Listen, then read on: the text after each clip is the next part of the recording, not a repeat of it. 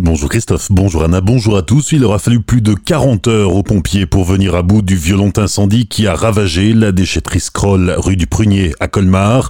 Le feu s'est déclaré lundi soir vers 19h dans une benne de déchets bois et plastique.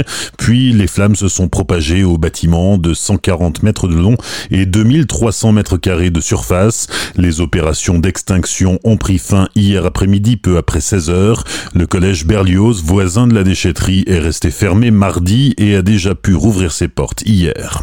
39 emplois en voie de suppression à Colmar chez Guesmar. L'entreprise spécialisée dans le ferroviaire exporte ses solutions dans plus de 120 pays.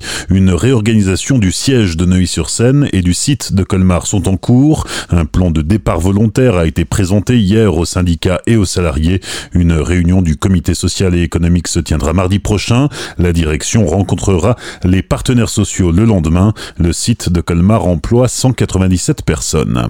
Le tribunal administratif de Strasbourg rejette le troisième recours contre l'arrêté imposant le port du masque à Strasbourg. Les 37 citoyens à l'initiative de la procédure ont 15 jours pour faire appel.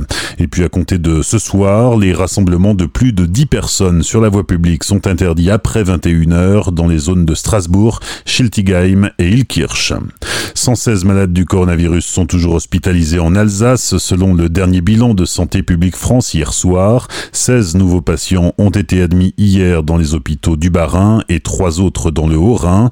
15 personnes sont en réanimation. C'est parti pour la collectivité européenne d'Alsace à 100 jours de la naissance de la CEA qui fusionnera les deux départements alsaciens. Frédéric Bierry, le président du conseil départemental du Bas-Rhin, a donné quelques pistes avant la date butoir du 1er janvier 2021. Cette collectivité européenne d'Alsace aura les compétences des deux conseils départementaux, mais aussi de nouvelles compétences, notamment liées au bilinguisme, à la gestion des axes routiers ou encore sur l'aspect transfrontalier et du tourisme. Pour Frédéric Bierry, elle devra avant tout renforcer le lien avec les Alsaciens. Pour ce faire, la CEA devrait proposer un service public alsacien sur mesure dans l'accompagnement à tous les âges de la vie, ainsi que des politiques publiques qui protégeront ses citoyens. Réenchanter le lien civique par le biais du Conseil de développement est aussi l'un des objectifs de l'élu. Enfin, il milite pour une Alsace des territoires plutôt que pour une Alsace décentralisée, avec une gouvernance qui doit englober les bassins de vie et se construire avec les élus et les habitants.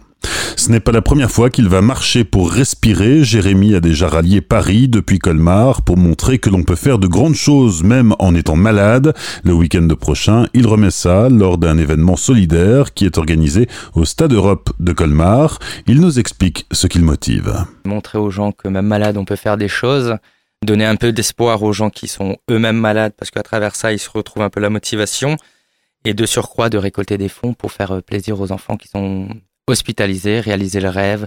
Les gens pourront accéder au stade à partir de 19h le 3 octobre en présence de Claudio Capeo, de Jérémy Grimm et de la star américaine Linda Lee Hopkins.